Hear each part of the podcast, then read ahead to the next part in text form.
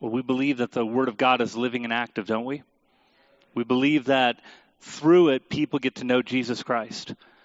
And that's the goal of distributing Bibles around the world. And so I hope and pray that you guys will be able to support the Gideons today.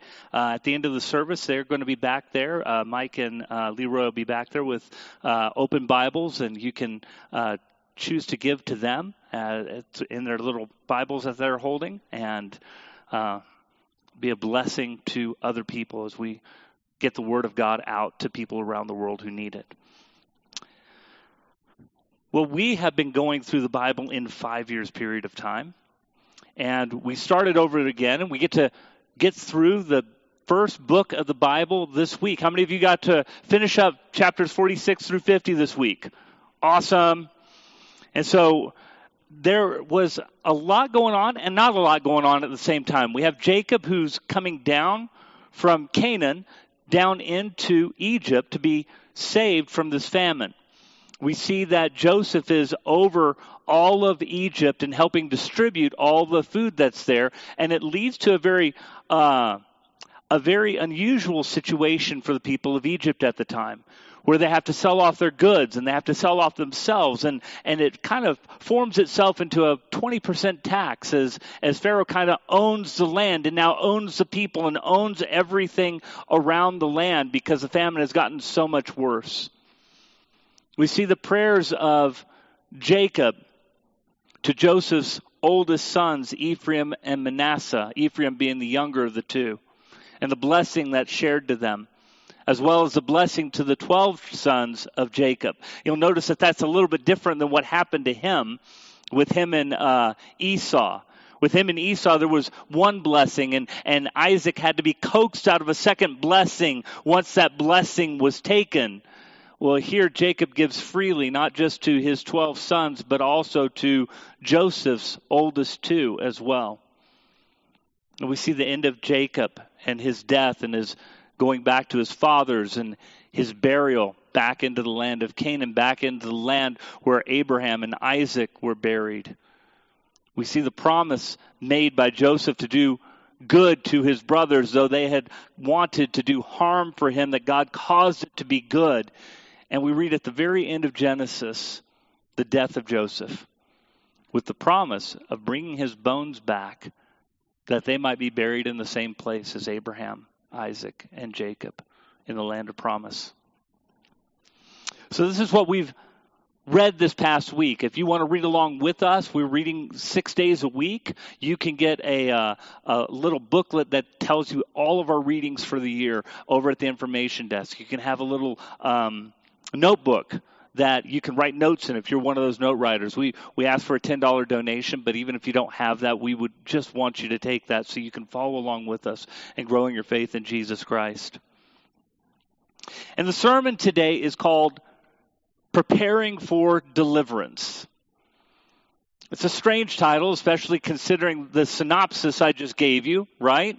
Preparing for deliverance seems like everything's good, right? That everybody's safe, everybody's down in Egypt, everybody is doing um, well with the blessing of God. What are we preparing for? I have to admit, I'm, I'm a well blessed man. I have been fortunate to live in a country where I have so many freedoms. I've been fortunate to live in a country where I've been very well provided for. I can always say, according to the scripture, when we look at the scripture, it's very consistent, whether you're looking at Jesus saying it in Matthew chapter 6, whether you see James referring to it in James chapter 2, whether you see Paul talking about it in 1 Timothy chapter 6, there, there's a consistency that says, if I've got food in my belly, I've got clothes on my back, I shall be content. It's consistent. Doesn't matter who you're hearing about in the scripture. I can say with confidence, I have always had food in my belly and clothes on my back. I've been given so much more than that. And I would venture to say that almost everybody in here could say the same thing. All of your life, never had to worry about those two things. Although, if we were to ask ourselves, sometimes we're the uh, whiny, bratty child who always wants that new toy, right? Come on, let's be honest, right? I want the new toys too. I'm not the, you're not the only one.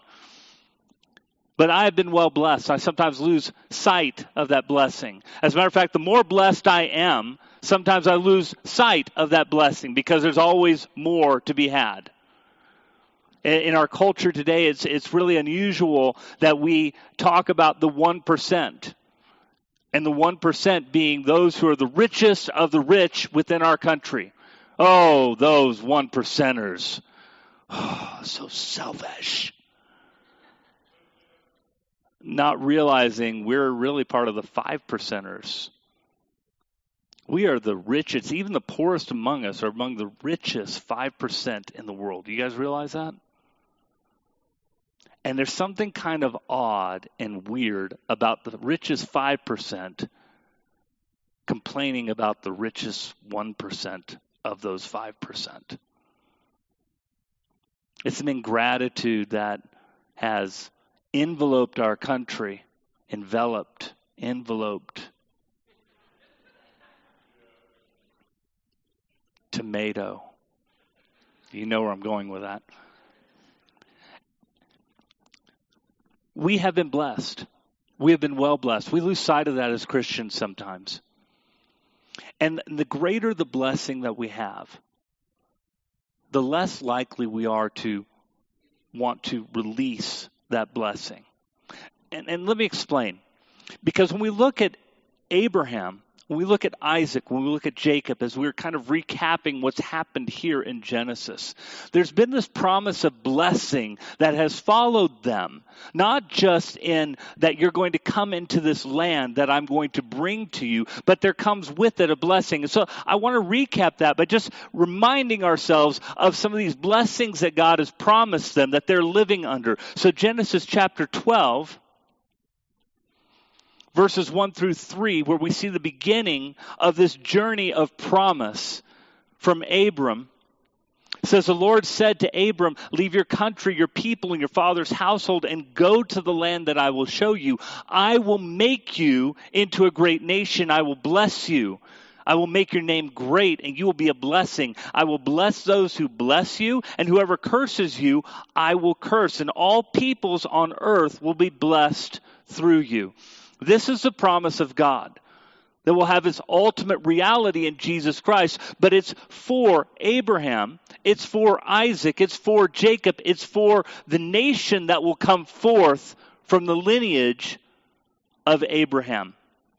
And it's repeated throughout. So when we go to Isaac, we see the same repeating that happens in Genesis chapter 26, verses 1 through 6.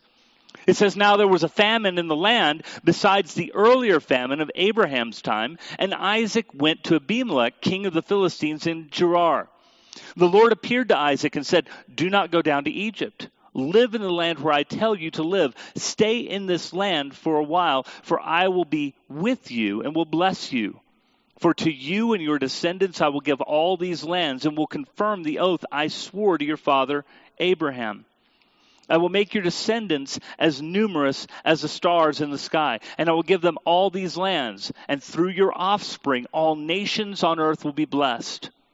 Because Abraham obeyed me and kept my requirements, my commands, my decrees, and my laws. So Isaac stayed in Gerar.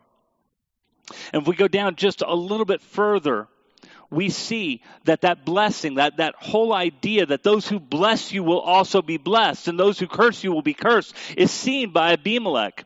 Where in verse 12 he sa- it says, Isaac planted crops in that land and the same year reaped a hundredfold because the Lord blessed him. The man became rich and his wealth continued to grow until he became very wealthy. He had so many flocks and herds and servants that the Philistines envied him. As a matter of fact, it would lead Abimelech saying, Hey, let's make a treaty between us because I can see that God has blessed you. And so we see that Abraham, we see that Isaac, the blessing of God is not just that they're being obedient, he's going to give them this land, he's prospered them. They have the blessing of, blessing of prosperity to the point that even the lands around them, the people who are around them, are envious of what they have. It's kind of like the one percenters, right? Abraham and I, Isaac's kind of that one percenter, like, oh man, look at all the stuff Isaac has. man, he's got that new model sheep over there. I want one of those fancy new bottle sheeps, right?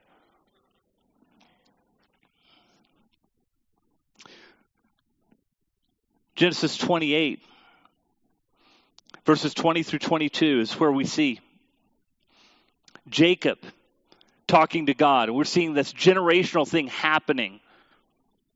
And Jacob made a vow after he's running from Esau and he has this dream at Bethel and he sees the angels coming up and down from heaven. And Jacob made a vow saying, If God will be with me and I will watch and will watch over me on this journey, I am taking and, and will give me food to eat and clothes to wear. Did you notice those same two things? You notice what Jacob's asking for? He's only asking for two things food to eat, clothes to wear. Kind of wild, right? So that I return safely to my father's house, then the Lord will be my God, and this stone that I've set up as a pillar will be God's house, and all that you give me, I will give you a tenth. So we see that promise, and we see that promise fulfilled in Genesis 35. Genesis 35, we look at verse 1 where it says, Then God said to Jacob, Go up to Bethel and settle there. This is after he has had 20 years with Laban. After 20 years, he comes back home. He reconciles with his brother. Everything is going well, and God calls him again. And he says, Then God said to Jacob, Go up to Bethel and settle there, and build an altar there to God, who appeared to you when you were fleeing from your brother Esau. And skipping down to verse 11. And God said to him, I am God Almighty. Be fruitful and increase in number. A nation and a community of nations will come from you, and kings will come from your body. The land I gave to Abraham and Isaac I also give to you, and I give this land to your descendants after you.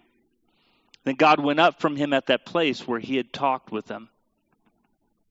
We have seen a tremendous amount of blessing. As a matter of fact, when Jacob comes back from this land, he has flocks and everything. He even gives gifts to his brother because he has so much And all of it is based upon a promise that this land that you are in is going to be your inheritance. It's going to be given to your descendants. I have a question for you. If you were given all of those promises, all of that blessing, what would it take for you to leave all that was promised you. All the blessing that you have. What would it take for you to leave and walk away from it? Think about that for just a moment. Because this is exactly what God asks Jacob to do. This land of promise that was to them, Jacob is going to be asked to walk away from that. All that has been promised for three generations now, from Abraham, from Isaac, from Jacob, is now going to be said, you are now going to leave this place. And we read in uh, Isaac's time, there was a famine, and he was told not to go down to Egypt during that time. Rather, stay in this land because I will bless you and I will make you a nation, and this will be an inheritance for you and your children forever. And that's passed down to Jacob, and he hears the same thing. And God says, I am going to make from you a community of nations, and kings will come from you. And you're going to inherit this place.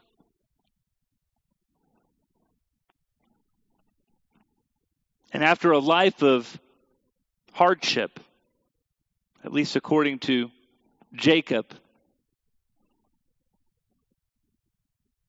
God calls him and asks him to abandon the very place that he's promised them.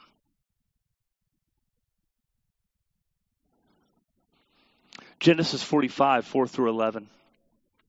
When Joseph reveals himself to his brothers, this is what he says.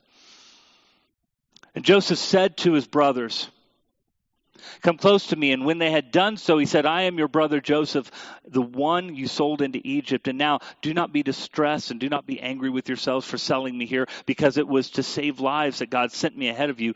For two years now, there's been a famine in the land, and for the next five years, there will not be plowing or reaping.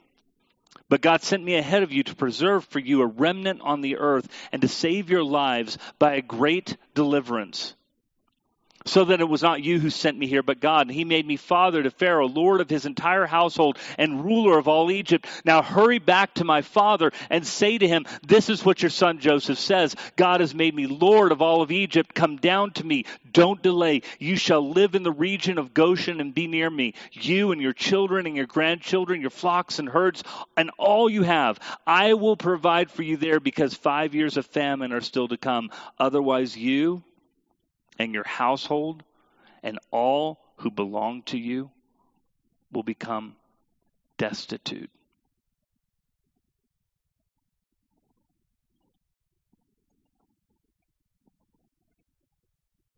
There's something about desperation that makes us change our minds about things that maybe we have settled, right? I'm going to live in this place forever. Some of you have that mindset. Some of you built a house here. So I'm going to live in Albuquerque forever. Maybe you're changing your mind. Maybe God has put it on you to change your mind. Maybe desperate times and desperate, desperate situations have happened. Somebody's sick and the care is in another state, and you're like, I have to leave everything behind because out of desperation, I'm going to break a vow of saying, Here, because desperate times call for desperate measures. You know, I, I, don't know how many of you are superhero people. I'm a superhero uh, nerd. I have no problem saying that. One of, one of one of the I don't want to say it's one of my favorite movies, but a good movie of that superhero genre is Batman Begins. I love watching that movie. And and in the middle of that movie, there is Falcone, who's a local crime boss, right? And and Bruce Wayne comes to confront him. This is before he's Batman. For those of you who don't know, Bruce Wayne is Batman. I spoiled it for you. I'm sorry. Okay? So, but he goes there, and, and as, as he stands up to him, he's trying to stand up to Falcone, and, and Falcone is kind of confronting him. And he, and he says in his little voice, You don't know desperate. You're Bruce Wayne. You'd have to go a thousand miles for people not to know your name. And, and the whole idea that the idea that he's bringing before Bruce Wayne in this scene is this idea of desperation that at the at this moment in time Bruce isn't quite as desperate as he needs to be to make the changes that need to be made. And that scene sets him forth on becoming Batman. You know? Can hear the music in my head right now. But it's this idea of desperation that makes us change, makes us do things maybe we would have never done before. Desperation all that wealth that Jacob had that was a blessing of God was going to be taken away by this famine. And God was protecting him through Joseph. And Joseph is saying, Come down here, or everything that you have is going to be destitute. Taken away. You won't have anything left. But if you come here, it will be preserved. It doesn't matter that you've heard that it's the blessing of Abraham and of Isaac, and it's your blessing as well that, that this land right there is promised to us. But if you stay there now, you don't have any of it.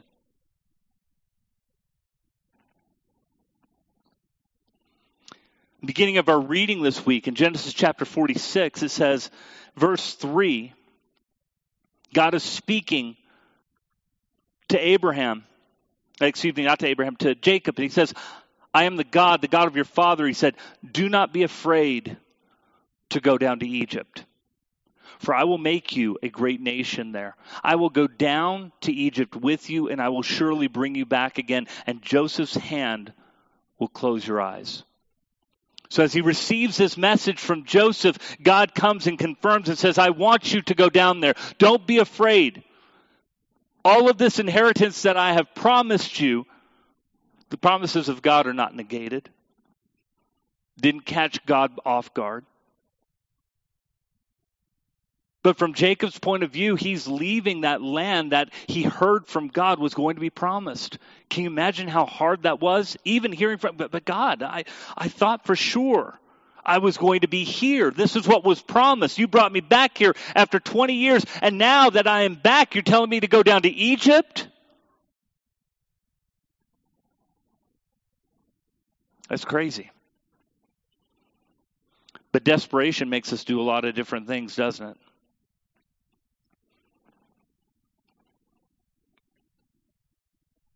Jacob's not the only one that's desperate during this time.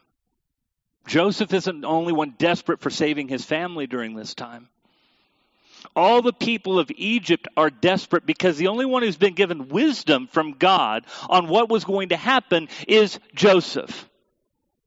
Joseph knew because of Pharaoh's dream that there was going to be seven years of plenty, followed by seven years of great famine that were going to wipe out all the goodness that happened during those seven years of plenty. And because of his preparation, they set aside a fifth of everything for those good years so that they would have a storage of food, of grain, that they would have for themselves.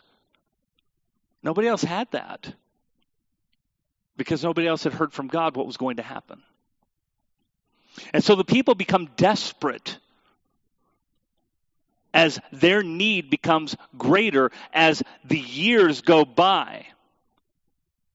And the famine has wiped everything out. Remember, the first two years, Jacob comes down and has grain for his sons brought back up to him while they're reconciling with Joseph. And Joseph convinces them to come on down because it's going to get worse. And in 47, chapter 47 of Genesis, we see how much worse it gets. Verses 13 through 26, it says this There was no food, however, in the whole region because the famine was severe. Both Egypt and Canaan wasted away because of the famine. Joseph collected all the money that was to be found in Egypt and Canaan in payment for the grain that they were buying, and he brought it to Pharaoh's palace. And when the money of the people of Egypt and Canaan was gone, all Egypt came to Joseph and said, Give us food. Why should we die before your eyes? Our money is used up. Then bring your livestock, said Joseph, and I will sell you food in exchange for your livestock since your money is gone. So they brought their livestock to Joseph, and he gave them food in exchange for their horses, their sheep and goats, their cattle and donkeys, and he brought them through that year with food in exchange for all their livestock. And when that year was over, they came to him the following year and said, We cannot hide from our Lord the fact that since our money is gone and our livestock belongs to you, there's nothing left for our Lord except our bodies and our land. Why should we perish before, our, before your eyes? We and our land as well. Buy us and our land in exchange for food, and we with our land will be in bondage to Pharaoh. Give us seed so that we may live and not die, and that the land may not become desolate. So Joseph bought all the land in Egypt for Pharaoh. The Egyptians, one and all, sold their fields because the famine was too severe for them. The land became Pharaoh. Why they did not submit a Pharaoh that gave to, that the allotment Pharaoh gave to him. That's why they did not sell their land. Joseph said to the people, Now that I have bought you and your land today for Pharaoh, here is seed for you, so you can go and plant the ground. But when the crop comes in, give a fifth of it to Pharaoh. The other four fifths you may keep as seed for the fields and as food for yourselves and your household and your children. You have saved our lives, they said. May we find favor in the eyes of our Lord. We will be in bondage to Pharaoh. So Joseph established it as a law concerning the land in Egypt, still in force today, that a fifth of the produce belongs to Pharaoh. It was only the land of the priests that did not become Pharaoh's. So as this famine gets worse, we're told that year after year, more desperate needs. I need this to live off of, and I have no money anymore. We used up all the money in year three. So year four comes along. I have no more money. I, all we have is our livestock. We'll, we'll sell our livestock if you could just give us food to eat, something for which we can grow and, and be able to live with our families. Year five comes along. The next year it's like we, we have no money. We have no livestock. All we have left is our bodies and our land. but I don't want to die. And the desperation leads them to say anything, anything, in order to save us. Then Joseph comes up with a plan that he buys them and he says, Now that all of this is Pharaoh's, you'll give 20%, one fifth of all that you have to Pharaoh. The other four fifths are yours so that you can live. And notice the reaction of the people because desperate times call for desperate measures. You have saved our lives.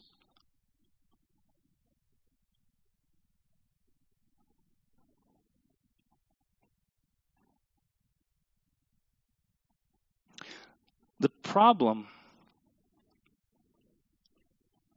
with blessing is that sometimes in our blessing we don't recognize our need.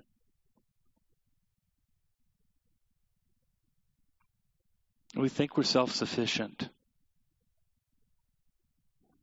We think we have it all together. I, I, really worry about where we're at right now in our country in our nation, even individually.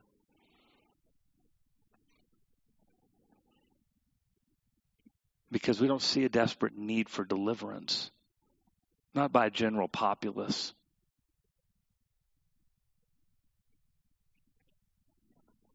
We think we can get on right without God, without any help whatsoever. See, the desperation of the people in Egypt is really more akin to our desperate need for our Savior than we would ever hope to realize. But because we live in a land of blessing, we've, we've masked it as if we don't need as much of Jesus as we really do. See, the irony of all of this that's happening in Genesis is this is the setup for the people of God to become desperate for Him. All the descendants of Jacob and, and of Joseph who are going down to Egypt, there's going to be a gap between Genesis chapter 50 and Exodus chapter 1 of 400 years. And a lot changes in that 400 years.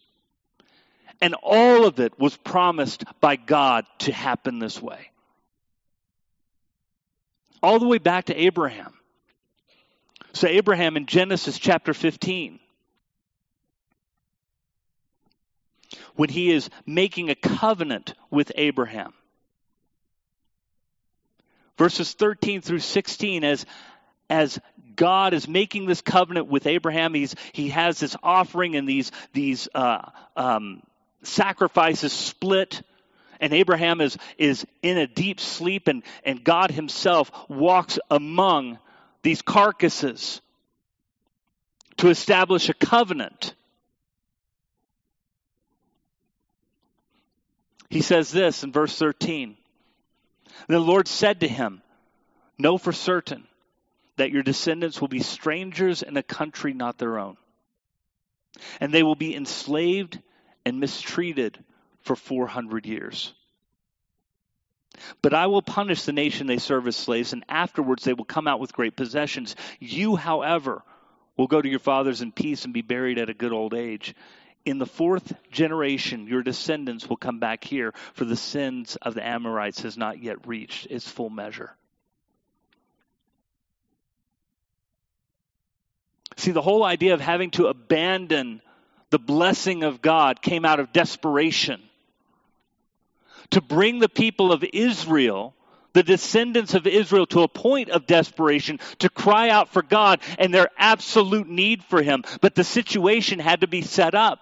And it comes from blessing into desperation. It comes from this that of all things, Joseph, the one who would uh, get all of this money and get all the possessions for Pharaoh, would be used in that way of setting up a slave mentality that would end up enslaving all of those people that came to be saved.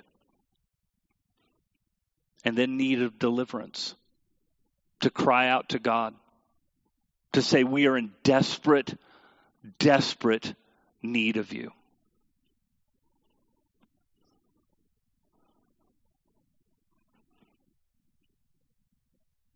Are you that desperate for God? Do you realize the condition that you and I are in if it weren't for Jesus? I would say most people don't.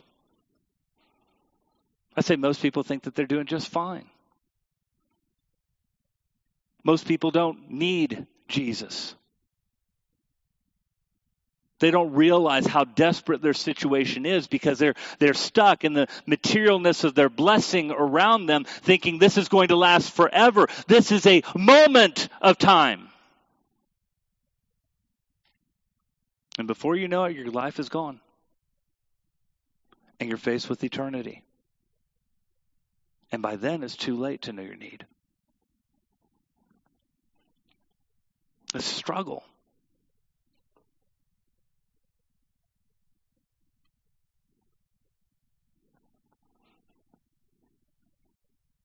The biggest person who prevents me from living for God every single day is the one I stare at in the mirror.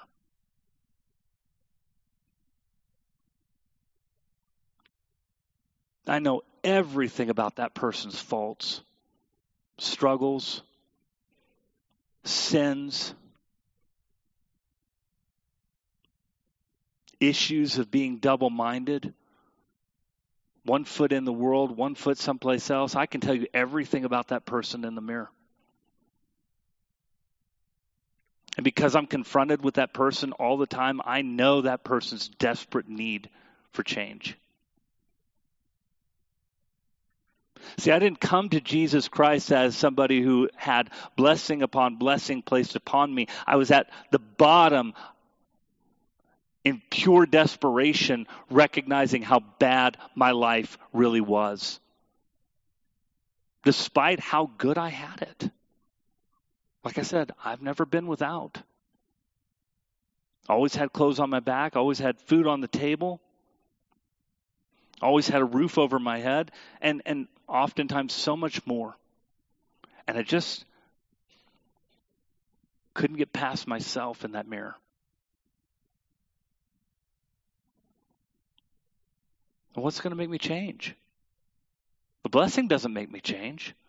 The blessing makes me stay in that in that place of trying to find another thing to fill that gap to make me feel satisfied where I know I'm not satisfied. It's when I come to the desperate need of realizing I'm at the end of myself and that person in the mirror is not who I know I'm created to be in Christ. That's when change starts to happen. I'm going to read from Romans chapter 7. Uh, let me let me just say if this isn't you, then I'm worried about you. If you've never been that person in the mirror who struggled with yourself because you know you're not who God has created you to be, and yet so much better than you, I am worried about you. Because I struggle with that man in the mirror. Romans 7, starting in verse 7. What shall we say then? Is the law sin? Certainly not. I would not have known what sin was except through the law, for I would not have known what coveting really was if the law had not said, Do not covet. But sin, seizing the opportunity afforded by the commandment, produced in me every kind of covetous desire. For apart from the law, sin is dead. And once I was alive apart from the law. But when the commandment came, sin sprang to life and I died. And I found that the very commandment that was intended to bring me life actually brought death. For sin, seizing the opportunity afforded by the commandment, deceived me, and through the commandment put me to death. So then the law is holy, and the commandment is holy, righteous, and good. Did that which is good then become death to me? By no means. But in order that sin might be recognized as sin, it produced death in me through what was good, so that through the commandments, sin might become utterly sinful. So let me explain that for just a moment. If nobody tells you punching somebody in the face is bad, you might grow up just punching people in the face and not feeling anything about it. But as soon as somebody starts telling you that punching somebody in the face is not good, now you have to struggle with yourself because now you realize you're doing something that's not good. And where there's no law, then there's no guilt because there's no law. I wouldn't know what coveting is, which is desiring something beyond what God has given you and believe that you have to have it for your own happiness. Every two year old who is out there who screams in the store, like, I want that candy, they're coveting. If you didn't know a name for it before, you do now. We told our kids early, that's coveting. Your happiness is being dependent upon that candy. And really, that's my candy. I'm just kidding. No, I really want it to be my candy, though. I do. But I struggle with coveting too. I wouldn't know what coveting is had it not been explained to me what it was. We wouldn't know what sin is if God didn't tell us what right and wrong was. Outside of God, we have no standard for, for which to, to make right or wrong meaningful. But here's the problem that once we know that standard and we recognize that sin is what separates us from God, we are in desperate need whether we realize it or not. And this is why it says sin afforded by the commandment deceived me and put me to death because the, the law that told me not to covet, guess what? Because of sin in me, produced every covetous desire. Okay, don't eat those cookies. All I want is that cookie now. Don't go to that website. All I want to do is go to that website now. Don't chase after the things of the world, but all I want is that boat that my neighbor has. You see what happens with you and me? Everything that we're told not to do, which might be good and, and righteous in and of itself, produces in us a terribleness that we look in the mirror now and we're this person who is no longer happy with the things that God has given us. But we look in the mirror of this ragged person who only wants what everything in the world has and is not satisfied with anything. And we don't recognize our desperate need for something more. And until we do, we're not going to change.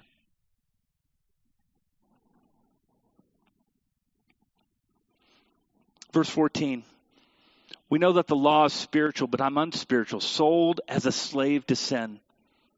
I do not understand what I do, for what I want to do, I do not do, but what I hate to do. And if I do not do what I want to do, I agree that the law is good. As it is, I no longer it is no longer I myself who do it, but sin living in me. And I know nothing good lives in me, that is in my sinful nature. For I have the desire to do what is good, but I cannot carry it out. For what I do is not the good I want to do. No, the evil I don't want to do. This I keep doing. Now, if I do what I do not want to do, it is no longer I who do it, but it's sin that lives in, in me that does it. So I find this law at work. When I want to do good, evil is right there with me. For in my inner being, I delight in God's law, but I see another law at work in the members of my body, waging war against the law of my mind and making me a prisoner of the law of sin at work within my members. Have any of you ever felt that before?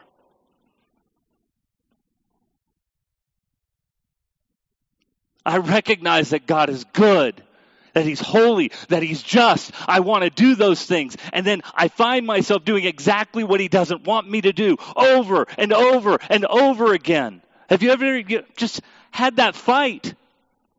You go off and do it, and you look in the mirror like, why did I do that? It's so stupid. I know not to do that, and I did it anyway. Why did I do that?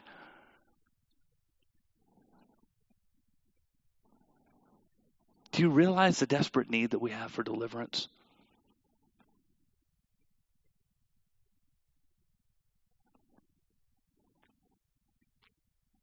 Verse 24 What a wretched man I am. Who will rescue me from this body of death? Thanks be to God through Jesus Christ our Lord. So then I myself, in my mind, am a slave to God's law, but in the sinful nature, a slave to the law of sin. The only one who can break that is Jesus. But you know what?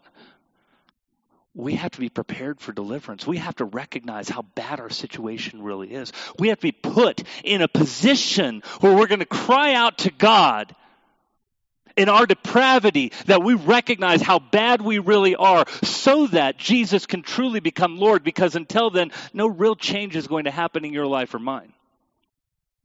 We'll just kind of kind of do Christianity light. we give Jesus a little bit of this and a little bit of that, just enough to seem holy to everybody else around us. But the problem is, you and I still have to look at the mirror. And you and I still know the depravity that's in our hearts the rebelliousness, the sin, the thing that pushes us away from God. Can we just be okay with it? Because if we can, then we're not desperate enough for Jesus. See, the desperation of the situation that Jacob was going to be put in is what moved him from the land of promise down to Egypt, even though that land was promised to him and his descendants forever.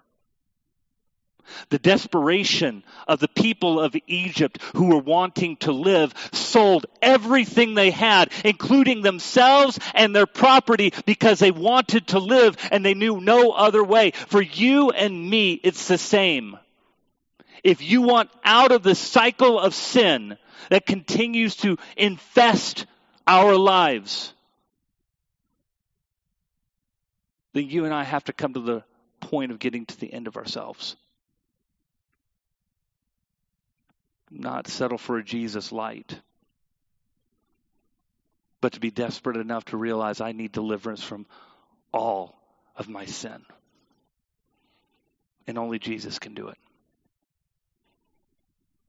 And until I look at myself righteously in that mirror and recognize that that person that's right there created in the image of God, is in need of desperate redemption.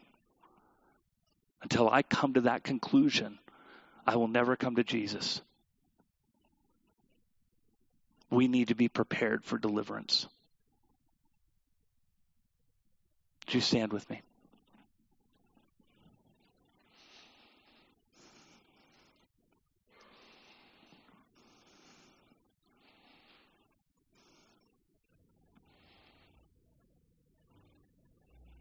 I could just have you bow your heads, close your eyes for just a moment.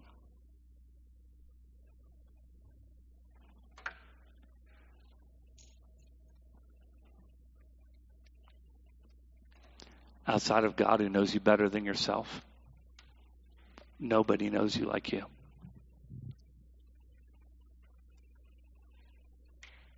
If you were looking at a mirror at yourself right now, the things that you struggle with, the things you desperately want freedom from.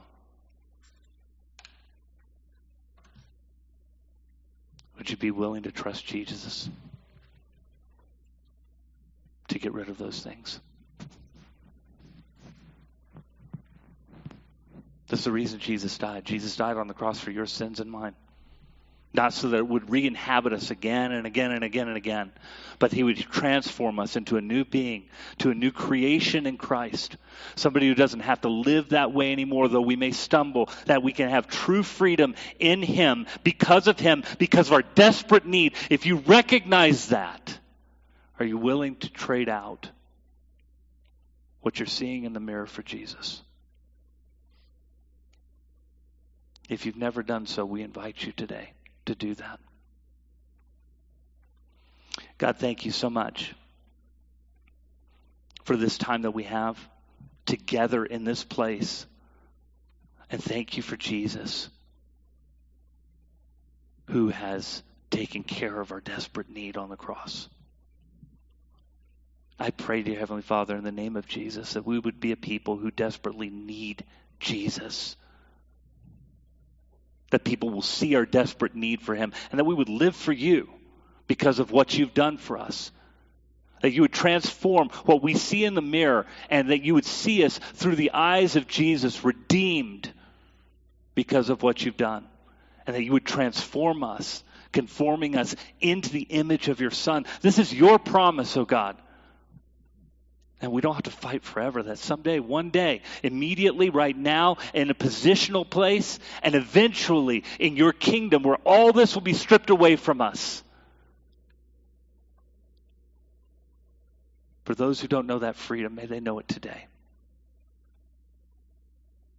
May they see their desperate need and realize you're the only solution. In Jesus' name, amen.